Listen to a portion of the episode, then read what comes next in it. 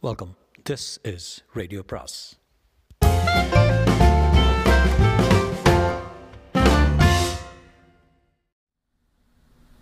சுஜாதாவின் காந்தலூர் வசந்தகுமாரன் கதை பாகம் நான்கு. கணேசப்பட்டருக்கு வசந்தகுமாரன் மேல் ஒரு ஈடுபாடு எப்போதும் உண்டு. அவன் செய்யும் பல காரியங்களில் உடன்பாடு இல்லை எனினும் குமாரன் மேல் வாத்சல்யம் நேசம் பரிவு பாசம் எல்லாமே உண்டு. செய்யாத குற்றத்துக்கு சிறைபடப் போகிறவனை மீட்க வேண்டும் என தன்னுடைய சாதுரிய நரம்புகளை ஒருமுறை நெற்றியில் தடவிக்கொண்டு பட்டுச் சால்வையை தோளில் சரிபார்த்து கொண்டு திணைக்களத்தார் இல்லத்தை நோக்கி நடந்தார். போகிற வழியில் பட்டரே இத்தனை விரைவாக எங்கே செல்கிறீர்? பட்டரே நலந்தானே? என்று பலர் வினவ நலந்தான் நீ நலந்தான் மசிதாரா நலந்தான் சகதேவம் அல்ல என்று எல்லார் பெயரையும் குறிப்பிட்டு பதிலளித்துக் கொண்டே சென்றார். அந்த விரைவிலும் அவர் புன்னகை மாறாமல் நாமம் மறக்காமல் உத்தரமளித்தது அவர் மேல் மதிப்பையும் மரியாதையும் அதிகரித்தது. இடங்கைக்காரர் வலங்கைக்காரர் என்று வித்தியாசம் பாராட்டத்தக்கதான் மக்கள் அவரை கண்டு ஒதுங்காமல் அருகே வந்து நலம் விசாரித்தார்கள். இதனால் பல அரண்மனை அதிகாரிகளுக்கு அவர் மேல் அழுக்காறு உண்டு. பட்டர் வந்து கெட்டவர்கள் என்று ஒரு மக்கள் குழுவே அவர் அவர்கள் பழித்து கொண்டிருந்தார்கள். ஆயுத சாலையையும் அறச்சாலையும் கடந்து நாற்குலத்தார் இருக்கைக்கு வந்து அதன் இறுதியில் இருந்த திணைக்களத்தார் இல்லத்தை அடைந்தார். சிற்ப நூற்படி இல்ல தலைவனால் அமைக்கப்பட்ட அந்த பெரிய இல்லத்தில் அதிகாலையிலேயே பலர் காத்திருந்தனர். அனைவரும் புறவு வரி அதிகாரியை பார்க்கத்தான் காத்திருந்தார்கள். வரி செலுத்தவில்லை எனில் அரசு நிலத்தை உடமையாக்கிவிடும் என்கிற அச்சம் கணேசப்பட்டர் சென்றபோது காத்திருந்தவர்கள் வழிவிட கண்டித்தேவர் உள்ளார் அம்மறையில் என்று வினவிக்கொண்டு அகத்தே சென்றார். வாரும் கணேசப்பட்டரே என்ன இத்துணை காலையில் வேகமாக வந்திருக்கிறீர்? கண்டியத்தேவரே வா விடையில் அதிகாரியை சந்திக்க வேண்டும். அவர் தலைநகருக்கு சென்றிருக்கிறார் என்ன வேண்டும்? என் இனிய தோழனை காவல் அதிகாரிகள் சிறைப்படுத்தி அழைத்துச் சென்றிருக்கிறார்கள் அவன் குற்றமற்றவன் விடுவிக்க வேண்டும். என்ன குற்றம்? சதி குற்றமாம். சதி என்கிற சொல்லுக்கே அவருக்கு தெரிந்த ஒரே பொருள் மனைவி என்பதை முதலில் அவனை எங்கே கொண்டு சென்றார்கள் என்பது தெரிய வேண்டும். பட்டரே நான் அரசுக்கு இறையும் காணவும் ஆறு பங்கு புறவு வரியும் கொள்பவன் பொழுதுபோக்குக்காக வெண்பாக்கள் எழுதுபவன் பட்டரை எதுகை இடர்கிறது வண்டுக்கு வேறு பெயர்கள் சில சொல்லும். கணேசப்பட்டர் ஆயாசுத்தரன் வரி அடி தேன் மா மதுகரம் தும்பி அரி அருகால் கழுகு பிரமரம் சாரங்கம் நிமிரு சுரும்பு. போதுவா வசந்தகுமாரன் எங்கே வைத்திருக்கிறார். கேட்டு செல்லும். பட்டரே உமக்கு உதவிட்ட உதவ விட்டால் எப்படி? கல்லும் காவிரியும் புல்லும் உள்ளவரை நீர் எமக்கு செய்த உதவியை மறக்க இயலுமா? பட்டர் ஒருமுறை கண்டியத்தேவரை இக்கற்றிலிருந்து காப்பாற்றியிருக்கிறார். தத்த தத்தங்காணியாக விளைந்த தானியத்தை ஆறு கூறாக்காமல் பத்து கூறாக்கி அரசுக்கு சேர வேண்டிய புறவரியை திசை திருப்பிய குற்றத்தினால் எல்லாவற்றையும் அரசுரிமையாக இழக்க இருந்தவர் பட்டர் சொன்னதால் ஒரு முறை மன்னிக்கப்பட்டார். ஆதலம் இருக்கட்டும் வசந்தகுமாரனை எங்கே வைத்திருக்கிறார்கள்? இந்த விவரம் கேட்டு சொல். வசந்தகுமாரன். அதுதான் பெயரா கணேசப்பட்டர் பெருமிச்சு விட்டார். உம்மிடம் செய்தி கிடைக்காது. போய் வருகிறேன். இரும் இரும். யாரெங்கே ஓர் ஓலை எடுத்து வா. இலைகினியை எடுத்து வா. கண்டியத்தேவர் பனை ஓலையில் ஓலை தீட்டும் படையை வைத்து எழுதி கொடுத்து இதை நாளங்காடி கடந்து அறவோர் பள்ளி பசுக்கூட்டம் பசுக்கோட்டம் இவைகளை கடந்து முன்றிலில் சதுர்வே சதுர்வத போக சங்கரர் இல்லம் என்று கேளும் அங்கே கனகாமலை என்கிற பெண்ணை கண்டு பேசினால்? பேசினால். உனக்கு தெரியாதா? இளவரசி அபிமதி அத்தாணி மண்டபத்தை தங்கியிருக்கிறார். பழையாறை செல்லும் வழியில் அவர் ஒரு வார்த்தை ஏன் ஒரு கடைக்கண் பார்வை போதும். வே வேனில் குமாரனை விடுவிப்பதற்கு. வேனில் குமாரன் இல்லை வசந்தகுமாரன் யாரோ சேரநாட்டு ஒற்றனை பிடித்திருப்பதா சொன்னார்கள்? என் நண்பனுக்கு சேரநாட்டு மங்கைகளை தவிர வேறு ஈடுபாடில்லை. இதுதான் வழி கணிசப்பட்டரை இளவரசியை கனகமாலை மூலம் பார்க்க முடியும். கனகமாலை என்பது என் தங்கை மகள். கணேசப்பட்டர் இவ்வாறு வசந்தகுமாரனை தேடிக்கொண்டு கனகாமல் கனகமாலை என்கிற பெண்ணை சந்திக்க சென்றபோது வசந்தகுமாரன் புகாரை விட்டு பல காதங்கள் இழுத்துச் செல்லப்பட்டான். அவன் கண்களை கட்டி எருது வண்டியில் அழைத்து சென்றார்கள். உண்ணும் சோறு பருகும் நீர் எதுவும் தரவில்லை. கரங்களை பின்புறத்தில் கட்டியிருந்தார்கள். ஐயா எங்கே அழைத்து செல்கிறீர்கள்? என்று செப்பினால் உபகாரமாக இருக்கும் என்றான் வசந்தகுமாரன். யாரும் பேசவில்லை. யாருமே காவலர் இல்லையா? நான் வண்டிக்காரன் வண்டி காளைகளுடன் பேசிக் கொண்டிருக்கிறேனா? பேசாமல் வா தேச துரோகியே என் ஆசான் கணேசப்பட்டருக்கு ஒரு செய்தி அனுப்ப வேண்டும்.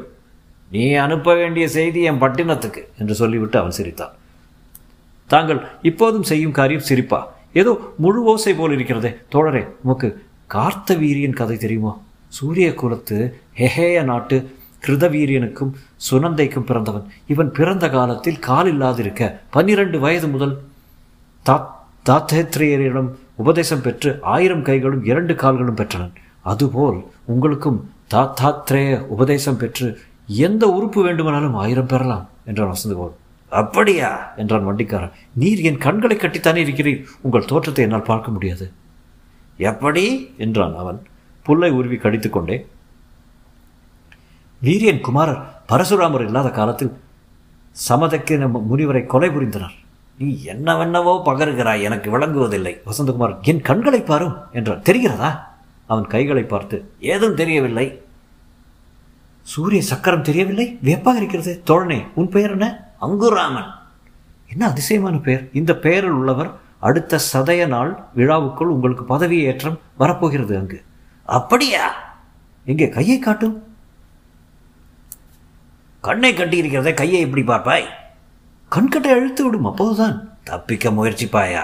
தோழரே தப்பிப்பது என்பது எங்கள் குல வழக்கத்தில் இல்லை. என் ஆசான் கணேசபுட்டர் சொல்லியிருக்கிறார் வசந்தகுமாரா தப்பிக்க முயற்சி செய்யவே செய்யாதே காவலர்கள் மிக்க நல்லவர்கள் என்று. வசந்தகுமாரன் கண்கட்டை விடுவிக்க குமாரன் கண்ணை குறுக்கி கொண்டு சூழ்நிலையை பார்த்தான். விளைவுகள் புத்திரர்களே இன்னும் ஒரு கண்ணிமைக்குள் நான் இங்கிருந்து தப்பவில்லை எனில் என் பேர் வசந்தகுமாரன் இல்லை என்று எண்ணினான். களைத்த குதிரையின் மேல் களைத்த காவலன் பின்னால் வர தன் கைகளை பிணைத்திருந்த கயிற்றின் முடிச்சும் வலுவில்லாதிருப்பதை பார்த்தான் வண்டிக்காரன். கையை காட்டியதில் கணித ஸ்கந்தம் சங்கீதா ஸ்கந்தம் காகத காதக ஸ்கந்தம் என்று மூவரை மூவகை கணிப்புகளும் நான் அறிவேன். வடமொழியில் பார்க்கவும் காக்கியம் முதலிய பலவும் கற்றவன். எங்கே அருகே வரும்.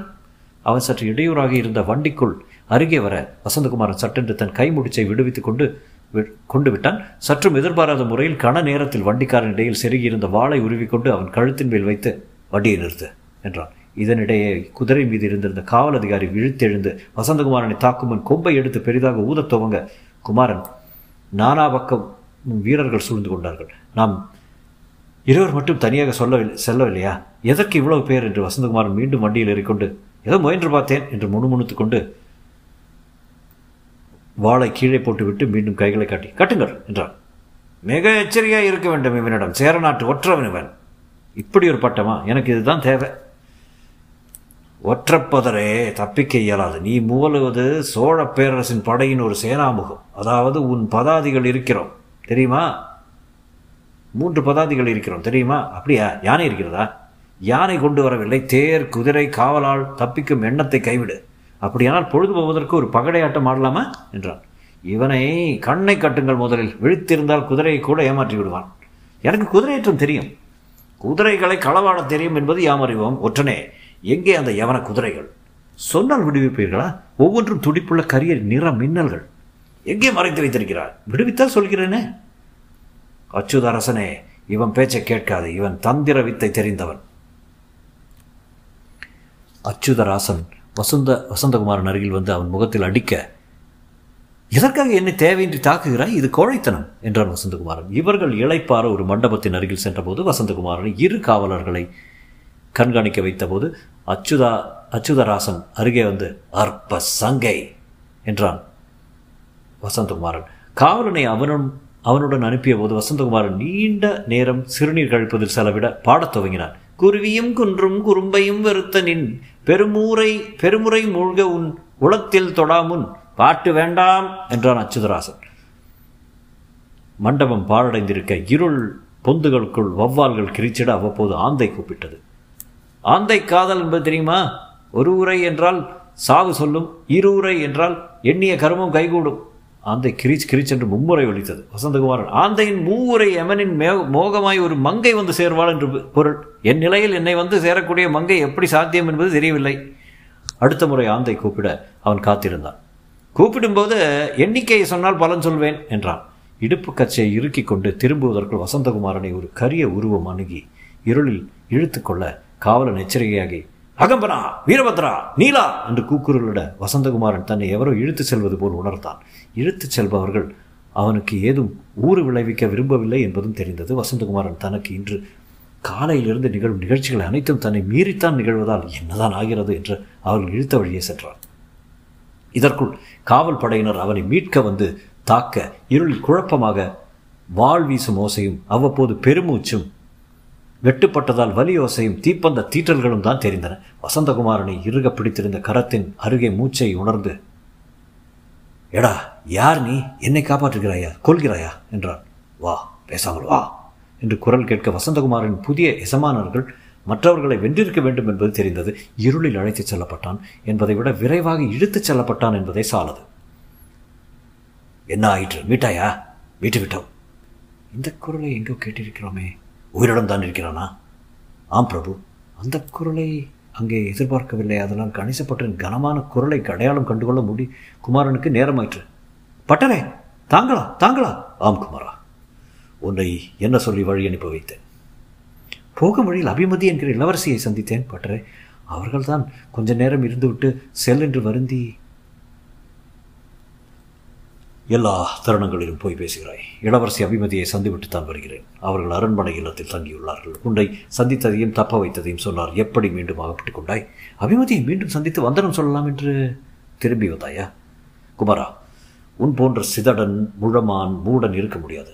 நான் உன்னை திருவேட்களத்திற்கு செல்லுமாறு தானே பணித்தேன். தெரியும் தெரியும் ஆசானே. உங்க அங்கே உலகநாதர் என்பதை சந்திக்க அங்கே போனபோது உலகநாதர் இல்லை. போய் திருவேட்களத்திற்கு நீ செல்லவே இல்லை. வழியில் இளவரசியை கண்டதும் திசை திரும்பிவிட்டாய். அப்படி இல்லை. செய்த உதவிக்கு நன்றி கூறும் வகையில் குமாரா. நீ பேராபத்தில் இருக்கிறாய். உனக்கு ஏன் இந்த எளிய உண்மை புரியவில்லை? சோழ பேரரசில் சதி குற்றம் பெரிய குற்றம். உன்னை சிரச்சேதம் செய்து விடுவார்கள். உன்னை சேரநாட்டு ஒற்றென்று நான் நாமமிட்டு தேடிக்கொண்டிருக்கிறார்கள் அந்த குதிரைகள் எங்கே? குதிரைகள்? எந்த குதிரைகள்? யவன குதிரைகள். பட்டரே அது எப்பேற்பட்ட சோகம் அறிவீரா?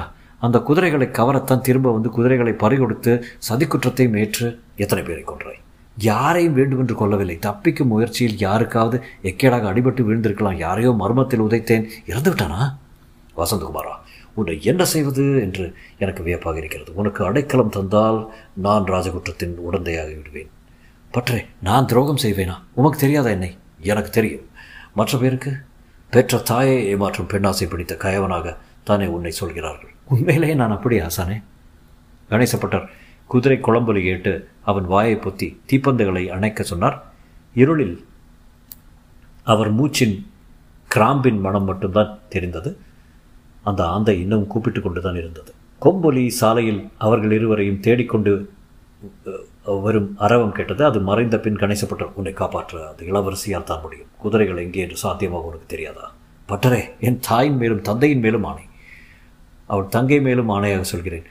குதிரை எங்கே என்று தெரிந்திருந்தால் இப்படி நடுக்காட்டில் அல்லாடுவேனா? நாம் எங்கே இருக்கிறோம்? இப்போது நாவலூர் விக்ரமேஸ்வரம் பாதையில் மண்டபத்தில் காலை இருள் விரியதும் விலகியதும் நிச்சயம் நீ அகப்படு அகப்படுவாய்.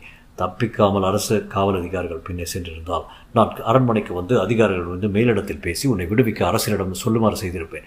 இப்போது வந்தது உன் குற்றத்தை மறைமுகமாக ஒப்புக்கொண்டது போலாகிவிட்டது. விடையில் அதிகாரிக்கு அரசு அதிகாரிகளிடமிருந்து ஓலை வந்துவிட்டது உன்னை உயிருடனோ தலை மட்டுமோ கொண்டு வருவார் காரணம் நீ சேர நாட்டு ஒற்றனாம்.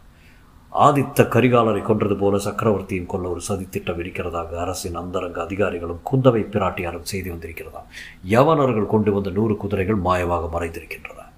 ஏதோ ஒரு அச்சம் பரவி இருக்கிறது. ஏதோ ஒரு படையெடுப்பை எதிர்நோக்குகிறார்கள் அதில் பாண்டிய மன்னனுடன் சேரனுடன் சேர்ந்திருப்பதாக பேச்சு வருகிறது. இந்த சூழ்நிலையில் உன் போன்ற இளைஞன் சிறுபிள்ளைத்தனமாக காரியம் செய்ய உன் தலைக்கே ஆபத்து வந்திருக்கிறது வசந்தகுமாரா? வசந்தகுமார் இப்போது நான் என்ன செய்ய வேண்டும்? எப்படியும் கொஞ்ச காலம் தலைமறைவாக இருந்தே ஆக வேண்டும். முதலில் என் இல்லத்துக்குள் வந்தால் நெல் குதிரைக்குள் மறைந்து கொள் இருட்டு விலதற்குள் சென்று விடலாம் என்றார். வசந்தகுமாரனும் பட்டரும் இவர் கணேசப்பட்டரின் பிரம்மதேய இல்லத்துக்கு செல்லும்போது நம் கதை இடம்பெயர்ந்து சோழ பேரரசின் தஞ்சை தலைநகரில் ராஜராஜ சக்கரவர்த்தியின் அரண்மனைக்கு செல்ல வேண்டியிருக்கிறது. இளவரசி அபிமதி தன் அத்தையார் குந்தவை பிராட்டியாரால் வரவேற்கப்பட்டு அபிமதி ஏன் இழைத்திருக்கிறாய் சரியாக உணவு கொள்வதில்லையா? என்ன விந்தை? இப்போதெல்லாம் அதிகமாக உண்டு அதிகமாக உறங்கிக் கொண்டிருக்கிறேன். வரும் வழியில் ஒரு ஒற்றன் வழிமறைத்தானமே சேரநாட்டு ஒற்றன்? இல்லை இறைவி பெருமாட்டி. இப்படியெல்லாம் என்னை விழிக்காதே குந்தவை அத்தை என்று சொன்னால் போதும். இல்லை தலைவி தங்களைப் போன்ற அருந்தவ பெண்களை அபிமதி மிகையாக பேசினால் நான் உன்னுடன் உரையாடேன். அத்தை அந்த ஒற்றன் என்னன்னா? அவனை பிடித்து விடுவார்கள். அதன் பின் அவன் துரோகம் உணரப்பட்டால் சிரச்சேதம்தான் என்றார் குந்தவை பிராட்டியார். ஆசாலை இறைவி அவ்விளைஞனை எண்ணி பார்த்தால் வருத்தம் பெறுகிறது குற்றமற்றவன் போல தெரிகிறது. பெரிய தாயை சந்தித்தாயோ? இனிமேல் தான் என்றாள் அபிமதி. லோகமாதேவியை முதல் காண வேண்டும். ஏதோ கோவில் கட்டுவதாக அருண்மொழி சொல்லிக் கொண்டிருந்தான். அதோ அவர்கள் வந்துவிட்டார்கள் லோகமாதேவியும் சக்கரவர்த்தி மகள் மாதேவடிகளும் குந்தவை அபிமதி வந்தாள் என்று அறிந்து கொண்டேன். பாதையில் ஏதோ கொள்ளை நடந்ததாமே? உனக்கு ஏதும் ஆபத்தில்லை தானே? என்று அபிமதியை லோகமாதேவி அணைத்துக் கொண்டாள். லோகமாதேவி அபிமதியின் பெரிய தாயாராக இருந்தாலும் மிகுந்த சிவபக்தியும் சிக்கலான அரச அதிகார சூழ்நிலையில் ஒரு சக்கரவர்த்தியின் பதினைந்து பெண்டுகளில் பட்டத்தரசியாக வாழ்தலில் உள்ள இன்ப துன்பங்கள் அவள் நெற்றியில் கோடிட்டிருந்தன. படுத்த சிவபக்தியை காட்டும் திருநீற்றுக்கோடும் அதில் துலங்கிய குங்குமமும் கலவை சேரும் காலேக வண்ணமும் கனகமும் வரைகலையும் வாசனை புழுகும் மயிர்ச்சாந்தும் பூசனையும் செஞ்சாந்தும் பட்டத்தரசு என்பதற்கு நுதலணியும் தலைக்கோலமும் பாத கிண்கிணியும் களையும் ஒழிக்க அபிமதியை தழுவிக்கொண்டு கண்ணீர் விட்டாள். குந்தவை இருவரையும் அன்புடன் பார்த்து கொண்டிருக்க குந்தவை செய்தி கேட்டீரோ? கேட்டேன். சேரநாட்டை சேர்ந்த ஒற்றன் இவளை வழிமறைத்திருக்கிறான்.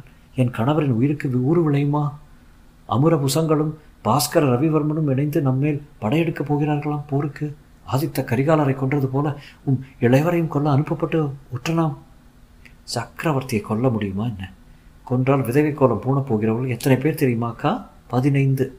அபிமதி தன் பெரிய தாயாரை தாயார் சொன்னதில் வெறுப்பு இருந்ததை கவனித்தாள். அபிமதிக்கு லோகமாதேவியின் முகத்தில் தெரிந்த ஆயாசம் வியப்பளித்தது. என்ன இது? சோழ பேரரசின் பட்டத்தரசி. என்னதான் அரசுக்கு அரசருக்கு பதினைந்து பெண்டுகள் உண்டென்றாலும் அதிகாரபூர்வமாக பட்டத்தரசி என்று மதிக்கப்படுபவருக்கு எப்படி குறை இருக்கலாம்?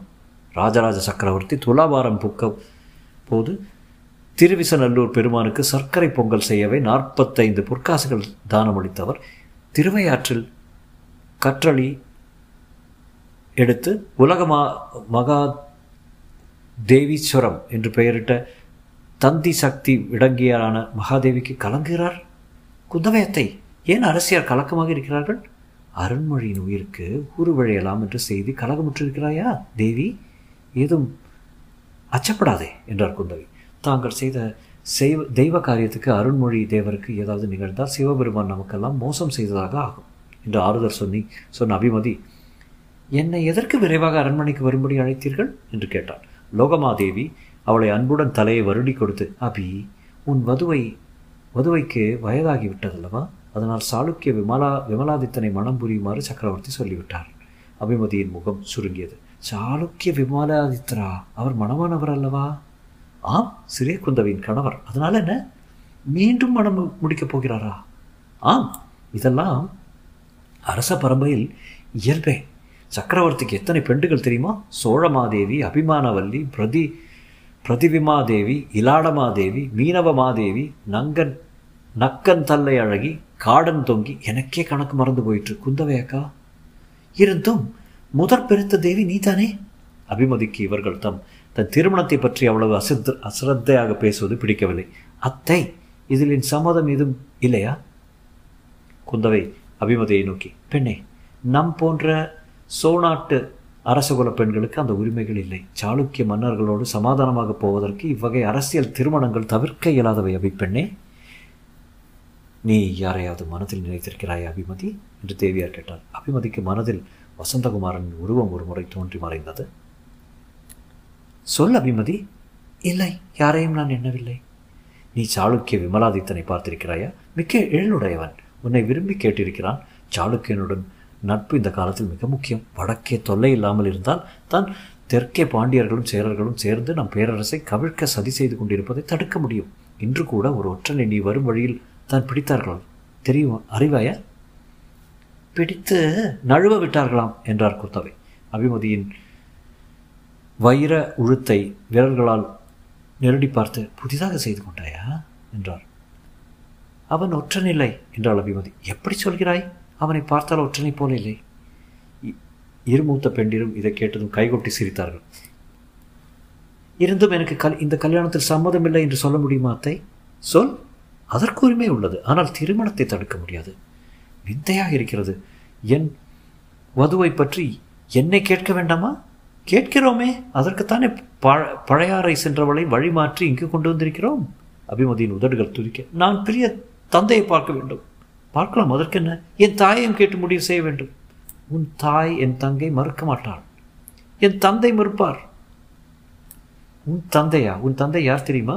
இருவரும் அவளை ஆச்சரியமாக பார்த்து குறுநகை பரிமாறிக்கொண்டது அபிமதிக்கு விளங்கவில்லை அபிமதி நீ பேசுவது பெண்ணுக்கு ஏற்ற பேச்சில்லை என்னை சக்கரவர்த்தியை சந்திக்க விடுங்களேன் அதற்கென்ன மாலை மண்டலிகளின் கூட்டம் முடிந்ததும் சந்திக்கலாம் அபிமதி மிகவும் மன வருத்தத்துடன் தன் அத்தை குந்தவை பிராட்டியுடன் செல்ல அதே நேரத்தில் வசந்தகுமாரனும் கணேசப்பற்றும் தஞ்சையின் வீர சோழ பெரிய தெருவில் மெல்ல நடந்து வந்து கொண்டிருந்தார்கள் வசந்தகுமாரன் மை தீட்டி ஒரு பெண்ணை போல வேஷம் மாறியிருந்தான் திரு புவன மாதேவியார் பெருநாளங்காடியில் மக்கட் தொகை வசந்தகுமாரின் விசித்திரமான தோற்றத்தை அவ்வப்போது சில சிலர் திரும்பி நோக்கினார்கள். பட்டரே என்னது ஆணல்லன் பெண்ணல்லன் அலியும் அல்லன் என்கிறது போல? இதுதான் உன்னை அவர்கள் அதிகம் கவனிக்காமல் இருக்க வழி. அருவருப்பில் அவர் அவர் சட்டென்று முகத்தை திருப்பிக் கொள்கிறார்கள் பார். இலையில் முகத்தை கூர்ந்து கவனித்தால் அடையாளம் கண்டு கொள்ளப்படுவார்கள். ஆஹ், ஜனங்களை சரியாக உன் தனங்களை சரியாக மூடிக்கொள். இப்போது என்ன செய்ய வேண்டும்? யவன குதிரைகளை கடத்தி போனவர்கள் தஞ்சைக்கு வணிகம் பேச வந்திருப்பார்கள். உன்னை ராஜகாவலர்கள் கண்டுகொள்ளும் முன் திருமந்திர ஓலை நாயத்தை நாயகத்தை நாம் சந்தித்தே ஆக வேண்டும். இந்த வேஷத்திலா? வசந்தகுமாரா வேஷத்தை எப்போது கலைப்பது என்று நான் சொல்கிறேன். வா நீ இருக்கும் ஆபத்தில் உன்னை பற்றிய அங்க அடையாளங்கள் தலைநகரம் முழுவதும் பரவி இருக்கும் நிலையில் உன்னை அங்கங்கே தேடிக்கொண்டிருப்பார்கள். உன்னை தனியே விடவும் எனக்கு தயக்கம். இளவரசியை காண புறப்பட்டு விடுவாய். அபிமதி இங்கே வந்திருக்கிறதாக நாளங்காடியில் அறிந்து கொண்டேன். இவ்வகையான இவ்வகையான செய்திகளை எல்லாம் தவறாமல் கேட்பாயே ஆ? அவளை அரண்மனையில் போய் சந்தித்துவிட்டு அப்படியே நான் தான் சேரதேசத்து ஒற்றன் என்னை சிறைக்கு அழைத்து செல்லுங்கள் என்று சரணம் அடைந்து சிறைக்கு திறவுகள் வாங்கிவிட்டால் என் பாடு சுலபமாகிறது என்றார் கணேசப்பட்டர் கோபத்துடன். எதற்கு கோபம் ஆசானே? உங்கள் ஆணையைத்தான் எப்போதாவது மீறி இருக்கிறேனா எப்போதும் மீறி இருக்கிறாய் திருவேட்களத்திற்கு நேராக சென்றிருந்தால் இத்தனை சிக்கல்கள் ஏற்பட்டிருக்காது. அங்கமோகினி என்று உலகநாதனுக்கு ஒரு மகள் உண்டு என்று சொல்லி பார்த்தேன். இடையில் ஒரு அபிமதியை பார்த்து மோகித்து விட்டாய். மோகமில்லை பட்டரே தூய காதல். யாரினும் காதலம் என்றேன் ஊடினேல் யாரினும் யாரினும் என்று என்றான். முப்பாலில் முகல் முதல் இரு பால்களில் ஏதாவது மேற்கோள் தெரியுமா குமார் அவருக்கு? வினை செய்வார் தம் கற்றம் சுற்றும் வேண்டாதார் என்றாங்க அனைவரும் ஆராய்வது ஒற்று என்றான் வசந்தகுமார். கணேசப்பட்டர் வியந்து நன்று உன் நிலைக்கு ஏற்றுக்குறள் கணேசப்பட்டர் முதலில் வசந்தகுமாரனை நகரத்தின் புறம்பாடிக்கு அழைத்து சென்றனர். சென்றார். அங்கே கிழக்கு மேற்காக நீண்ட சாலை நீண் சாலைகளில் மெல்ல மெல்ல சாரம் அமைத்து கொண்டிருந்தார்கள். பேரரசர் உலகமே வியக்கும் அளவுக்கு ஆலயம் ஒன்று கட்டப்போகிறாராம் தலிச்சேரிகளுக்கு இடம் ஒதுக்கப்பட்டுள்ளது. சுந்தர சோழ விண்ணகர ஆதுர சாலையில் அரசவையில் திருமை காப்பாளர் ஒருவரை சந்திக்க சென்றார். வசந்தகுமார் அந்த பெரிய மருத்துவ இல்லத்தில் வந்து போகும் மக்களை நோக்கி கொண்டே அவர்கள் அவனை திரும்ப திரும்ப நோக்கும்போது மெல்ல புன்னகைத்து கொண்டு கண்களை கொட்ட அவர்கள் விரைவில் இடம் விட்டு நீங்கினார். இளங்கோன் என்னும் திருமை காப்பாளன் சிலர் அஹ், சிலருடன் பேசிக் கொண்டிருக்க வசந்தகுமாரன் தன்னை ஒருவன் பிரித்து பார்ப்பதை உணர்ந்தான். பற்றே அரசவையில் யாரும் குதிரைகள் விற்பதாக தெரிய வரவில்லை. அது மட்டும் எனக்கு தெரியும். அந்த குதிரையில் எங்கெங்கே என்று அனைவரும் தேடிக்கொண்டிருக்கிறார்கள். அந்த ஒற்றன் ஒருவன் ஊடே புகுந்திருப்பது தெரிகிறது. எல்லா காவல் அதிகாரியும் ஒற்றர்களுக்கு எச்சரிப்படுகின்றது அவனை இன்று மாலைக்குள் பிடித்து விடுவார்கள். யார் இந்த பெண்? பெண்ணா ஆனாது இவன் ஒரு நபும்சகன் அரண்மனையில் ஆட கலைஞர்களுடன் வந்திருக்கிறான். முதலில் அவனுக்கு ஓரிடத்தில் காயம் இருக்கிறது. அதற்கான மருந்துக்கு அழைத்து வந்தோம். இளங்கோன் எனக்கு இன்னொரு விவரம் தெரிய வேண்டும். கணேசப்பட்ட தன் உடையில் பொதிந்திருந்த ஒரு பொருளை இளங்கோவனுக்கு காண்பித்து இவ்வகை சிற்றம்பு செய்கிறவர்கள் நம் அரண்மனையில் இருக்கிறார்களா? புகாரில் தான் ஒருவன் செய்கிறான். அவன் அவன்தான் அரண்மனைக்கும் தருகிறான். இவ்வகை சிற்றம்புகளை பயன்படுத்துபவர்கள் யார்? எய்ப்படை வீரர்களும் எரிபடை வீரர்களும் பயன்படுத்துவார்கள். ஆனால் இவ்வாறான விடம் தோய்ந்த சிற்றம்புகளை பண்டித சோழத் தெரிந்த வில்லிகள் என்று இன்னும் தனிப்பட்ட திறமை மிக்க படையினர் இருக்கின்றனர். அவர்கள் பயன்படுத்துவது அந்த படையின் தலைவர் யார்? தண்டநாயகன் ஆதித்யன் என்பவன் இருக்கிறான். அவரை சந்திக்க வேண்டுமே. அதற்கு மாதாண்ட நாயகனின் அனுமதி தேவைப்படும். உமக்கில்லாத அனுமதியாக கணேசப்பட்டரே ஏன் இத்தனை விவரமாக உற்சாகுகிறீர்? இளங்கோன் என் நண்பன் ஒருவன் தவறாக சதிக்குற்றம் செலுத்தி தேடிக்கொண்டிருக்கிறார்கள். வசந்தகுமாரன் காந்தலூர் வசந்தகுமாரன். ஆ அவன் காந்தலூர் இல்லை. அவன் மேல் பழி சுமத்துவதில் சிலருக்கு விருப்பம் தெரிகிறது. கணேசப்பட்டர் இவ்வாறு பேசிக்கொண்டு வசந்தகுமாரன் எங்கிருக்கிறான் என்று பார்த்தபோது அவனை காணவில்லை. தொடரும்.